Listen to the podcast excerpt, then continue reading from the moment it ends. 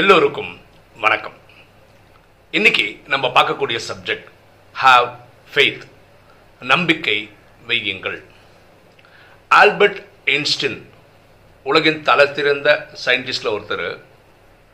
அவர் eighteen seventy nine nineteen fifty five இந்த காலகட்டங்களில் வாழ்ந்தவர். அவர் ஜெர்மனியில் பிறந்தார்.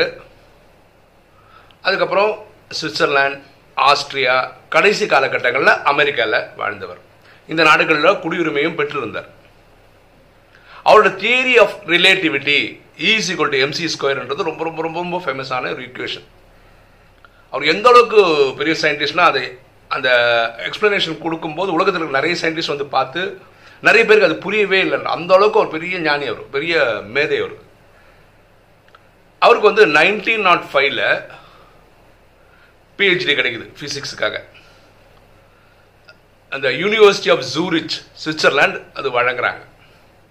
அதே வருஷம் உலகம் பிரமிக்கிற மாதிரி நாலு சயின்டிஃபிக் ரிசர்ச் பேப்பரை அவர் ப்ரெசென்ட் பண்ணார்.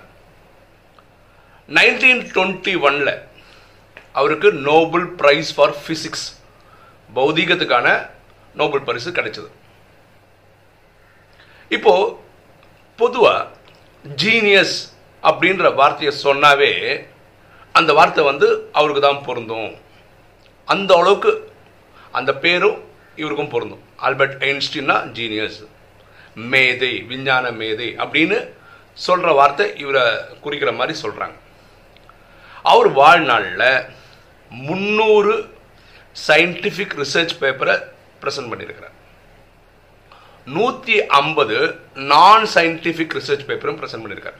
அது ஒரு ஃபிலாசபிலையும் நிறைய பண்ணியிருக்கிறார். ஸோ இப்படியும் சொல்கிறாங்க, அதாவது மனித மனிதர்களாக பூமியில் பிறந்தவங்களில் மூளையை அதிகமாக பயன்படுத்தின சயின்டிஸ்ட்டுன்னு பார்த்தா அவர் ஐன்ஸ்டீனை சொல்கிறாங்க. ஓகே மேம், இப்படி அவரை பற்றி நிறைய பேசுகிறோம். அவர் வாழ்நாளில் நடந்த ஒரு சம்பவம் தான் இப்போ பேச போகிறோம். நம்ம ஏற்கனவே சொல்லியிருக்கோம், அவர் ஜெர்மனியில் தான் பிறந்தார். சுவிட்சர்லாண்டில் வந்ததுக்கப்புறம் தான் அந்த பிஹெச்டி பண்ணார். அதுக்கப்புறம் ஆஸ்திரேலியா மூவ் பண்ணி திருப்பி அவர் ஜெர்மனிக்கே வந்தார். அந்த நேரத்தில் ஜெர்மனிக்கு ஹிட்லர் ஆட்சி பண்ணார். அவருக்கு ஹிட்லரோட கொள்கை அதிகம் பிடிக்காதனால அவர் அங்கேருந்து அமெரிக்காவுக்கு வந்துட்டார். இவர் அமெரிக்காவுக்கு வர்றதுக்கு முன்னாடியே அவர் வந்து இந்த நோபல் பரிசு வாங்கிட்டார். ரொம்ப தலை சிறந்த சயின்டிஸ்டாக ஆகிட்டார். ஸோ அமெரிக்க குடியுரிமை பெற்றதுனால அவருக்குன்னு ஒரு லேபு செட் பண்ணி கொடுத்தாங்க. ஸோ அவருக்கு எல்லா வசதிகளும் பண்ணி கொடுத்தாங்க. அப்போது ஆல்பர்ட் ஐன்ஸ்டீன் அந்த ஆஃபீஸ்க்கு ஃபஸ்ட் டைம் வராரு. அப்போ அங்கே இருக்கிற நிறைய சயின்டிஸ்ட் வந்து இவருக்கு தேவையான எல்லா வசதிகளும் பண்ணி கொடுத்துட்டோமா அப்படின்ற அது இருக்கணும் இல்லையா. அவரை கேட்குறாங்க, உங்களுக்கு இந்த சௌகரியங்கள்லாம் பத்துதான். அவர் என்ன பண்ணுறாரு, அந்த இடத்துலலாம் சுற்றி சுற்றி சுற்றி பார்த்துட்டு வந்துட்டு கடைசியாக ரொம்ப தயங்கி சொல்கிறாரு, ஒரு சின்ன குறை இருக்குது அப்படின்னாரு. சொல்லுங்கள், எல்லாத்தையும் சரி பண்ணிடலான்னு. நீங்கள் அந்த குப்பை தொட்டின்னு ஒன்று வச்சுருக்கீங்கள, அது ரொம்ப சின்னதாக இருக்குது, அதை கொஞ்சம் பெருசாக வச்சா நல்லாயிருக்கும். அப்போ அந்த சயின்டிஸ்ட்லாம் கொஞ்சம் சிரிச்சிட்டாங்க. அவர் சொன்னார், நான் வந்து நிறைய எழுதுவேன், நிறைய தீசிஸ்லாம் எழுதி எழுதி பார்ப்பேன், நிறைய தப்பாகும், உடனே அது கசக்கி கசக்கி அதில் போட்டுருவேன். இந்த குப்பை தொட்டி ரொம்ப சின்னதாக இருக்கிறதுனால அது அடிக்கடி போய் கொட்டின்னு வரணும், அதனால் கொஞ்சம் பெருசாக வச்சிங்கன்னா நல்லாயிருக்கும். சொல்கிறது யார்? ஆல்பர்ட் ஐன்ஸ்டீன், ஜீனியஸ், மேதை சொல்கிறார். உலகத்துக்கு முந்நூறு சயின்டிஃபிக் ரிசர்ச் பேப்பர் தந்தவர், நூற்றி ஐம்பது நான் சயின்டிஃபிக் ரிசர்ச் பேப்பர் தந்தவர். அவர் தவறு நடக்கும் அப்படின்றதுல வருத்தப்படவே இல்லை. தவறு செய்துக்கிட்டே இருந்தால் தான், ஒரு தவறுக்கு மேலே ஒரு தவறு பண்ணும்போது தான் கரெக்டான ஆன்சர் பக்கம் போக முடியும். ஸோ தவறு பண்ணுறது வந்து அந்த ப்ராசஸில் தான். இப்போ சயின்டிஸ்ட் தான் என்ன, இதுவரை மனித சமுதாயம் தெரிஞ்சுக்காத ஒரு விஷயத்தை கண்டுபிடிக்கிறவர் தான் சயின்டிஸ்ட்டு அப்படின்னா நான் அதுக்கு விடை மனிதருக்கே தெரியல, யாரோ ஒரு இருக்கிறது தான் அது கண்டுபிடிக்கிறாரு. அப்படி போகும்போது இப்படி தான் கரெக்டோ அப்படின்னு நினைக்கும் போது அது தப்புன்னு வேற ஏதோ டெஸ்ட்டில் புரியுது, இது கரெக்டோ அப்படி போகும்போது தப்புன்னு புரியுது. அப்போ அதெல்லாம் வருத்தப்படுறதே இல்லை, அவர் கண்டுபிடிச்சிட்டே போகிறார்.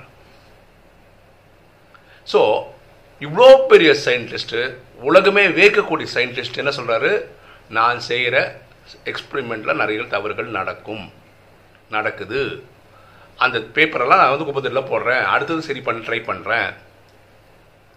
பெரிய மேதைக்கே அப்படியா இருந்தால் நமக்கு எப்படி இருக்கும்? ஸோ நம்ம வாழ்க்கையில் தவறுகள் நடக்கிறதுக்கு வருத்தப்படக்கூடாது. வாழ்க்கையில் ஒரு அட்டெம்ப்ட் பண்ணுறோம், அட்டெம்ப்ட் ஃபஸ்ட்டு டைமே சக்ஸஸ் ஆகணும்னு கட்டாயம்லாம் ஒன்றும் கிடையாதுங்க. அங்கே எங்கே தோக்குறோன்னா அவ்வளோதான், நம்ம ஒர்க் அவுட்டே ஆகாது, நான் ஜெயிக்க மாட்டேன், எனக்கு அந்த திறமை பத்தலை, இப்படி ரிவர்ஸில் வரதான் தோல்வியே. நம்பர் ஒன் சயின்டிஸ்டே தப்பு நிறைய வாட்டி நடக்கும்னு சொல்கிறாரு, அது நடந்திருக்கு அவருக்கு. ஸோ இதுக்கு நம்ம துவண்டு போகக்கூடாது. பொதுவாக நான் ஒரு வாக்கிங் போகிறேன் இல்லையா, அந்த டைமில் ஒரு பனியனில் ஒருத்தரோட வாசகம் படித்தேன். நான் செய்கிற தவறுகளுக்கு நான் வச்சுருக்க பேர் எக்ஸ்பீரியன்ஸ் அப்படின்னு இங்கிலீஷில் இருக்க அதை தமிழாக்கம் பண்ணி சொல்கிறேன். நான் இப்படி தான் இருக்கணும் நம்ம. கரெக்டு தானே? ஒரு தவறு பண்ணும்போது நமக்கு ஒரு எக்ஸ்பீரியன்ஸ் வருது, என்னென்னா இந்த மாதிரி பண்ணக்கூடாதுன்னு தெரியும். அப்போ இனி ஒரு மெத்தட் ட்ரை பண்ணும், அது சக்ஸஸ் ஆகலாம், அது ஃபெயிலியர் ஆகலாம். அந்த ஃபெயிலியருக்கு நம்ம வைக்கிற பேர் எக்ஸ்பீரியன்ஸ். சரியா? அதனால் ஒவ்வொருத்தரும் we have to have faith, நம்பிக்கை வைக்கணும். என்னென்ன இன்றைக்கெல்லாம் அடுத்தது சரியாயிடும், இன்றைக்கெல்லாம் அடுத்தது சரியாயிடும், இந்த நம்பிக்கையோடு போயிட்டே இருக்கணுமே தவிர தூண்டு ஒரு இடத்துல நிந்திரக்கூடாது, ஸ்டாக்னேட் ஆகிடக்கூடாது, ஒரு இடத்துல அப்படியே நிந்திரக்கூடாது. இது சரியில்லை.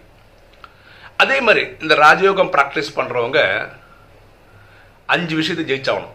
காமம், கோபம், அகங்காரம், பற்று, பேராசை, இந்த அஞ்சு ஜெயிச்சே ஆகணும். இதுக்கு தான் அவங்க முயற்சி எடுத்துகிட்டே இருக்காங்க. சில பேர் சொல்ல நான் அஞ்சு வருஷமாக இருக்கேன், பத்து வருஷமாக, இருபது வருஷமாக என்னால் காமத்தை ஜெயிக்க முடியல, கோவத்தை ஜெயிக்க முடியல, அப்படி பயங்கர தூண்டு போயிடுறாங்க. பாருங்களேன், இது வந்து அஞ்சு வருஷம் பத்து வருஷம் நீங்கள் பார்க்குறீங்க, இது அப்படி பார்க்கக்கூடாது. அறுபத்தி மூணு ஜென்மமாக நம்ம கூட ட்ராவல் பண்ணியிருக்கிற ஒரு குணம் அதெல்லாம். அறுபத்தி மூணு ஜென்மம் ரெண்டாயிரத்தி ஐநூறு வருஷம் நம்ம கூடயே வந்திருக்கு.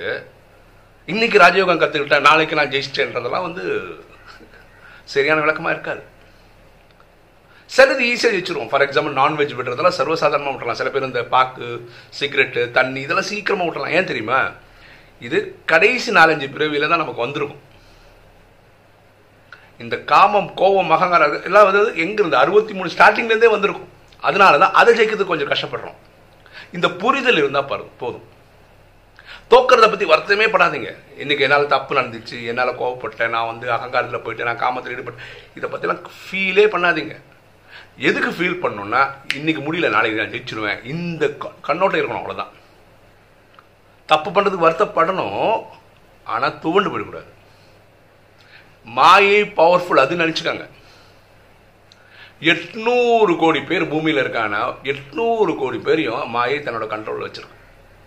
உலகத்தில் ஒருத்தனை காட்டுங்க பார்க்கலாம். காமம், கோபம், அகங்காரம், பற்று, பேராசை அப்படியே எல்லாம் ஜெயித்தவங்க யார் தெரியும்? ஜெயித்தவங்க குழந்தைங்க. ஒரு ரெண்டு ரெண்டு வயசுக்கு அவங்களுக்கு அதெல்லாம் என்னன்னே தெரியாது. இல்லை இனிமேல் பிறக்க போகிற குழந்தைங்க இவங்களால் தான் காரணம். இல்லை இறந்து போனவங்க இவங்கள தான் சொல்ல முடியும். சரியா? அப்போது ஆல்பர்ட் ஐன்ஸ்டீன் மாதிரி பெரிய சயின்டிஸ்டே தப்பு பண்ணுறதுக்கு, தப்பு நடந்ததுக்கு வருத்தப்படலை. அப்போ நம்ம ஏன் வருத்தப்படணும்? நம்ம நம்பிக்கை வைக்கணும், முன்னேறி போயிட்டே இருக்கணும். எனக்கு முடியாது ரிவர்ஸ் கியரில் போகிறது தான் தோல்வியே. ஜெயிக்கிறதும் தோக்கிறதுக்கு வித்தியாசம் அவ்வளோதாங்க. ஜெயிக்கிறவன் என்ன பண்ணுறாங்கன்னா பத்து வாட்டி தோ விழுந்தாலும் சரி, பதினொன்று வாட்டி விழுந்தாலும் சரி, எழுந்துக்கிறதுக்கு தயங்கிறது கிடையாது. அவங்க தான் ஜெயிக்கிறாங்க. யார் கீழே விழுந்ததுக்கப்புறம் எழுந்துக்க மறுக்கிறாங்களோ அவங்க தான் தோக்குறாங்க. ஸோ ஹாவ் ஃபெய்த், நம்பிக்கை வையுங்கள். ஓகே, இன்றைக்கி வீடியோ உங்களுக்கு பிடிச்சிருக்குன்னு நினைக்கிறேன். பிடிச்சவங்க லைக் பண்ணுங்கள், சப்ஸ்கிரைப் பண்ணுங்கள், ஃப்ரெண்ட்ஸுக்கு சொல்லுங்கள், ஷேர் பண்ணுங்கள், கமெண்ட்ஸ் போடுங்கள். தேங்க்யூ.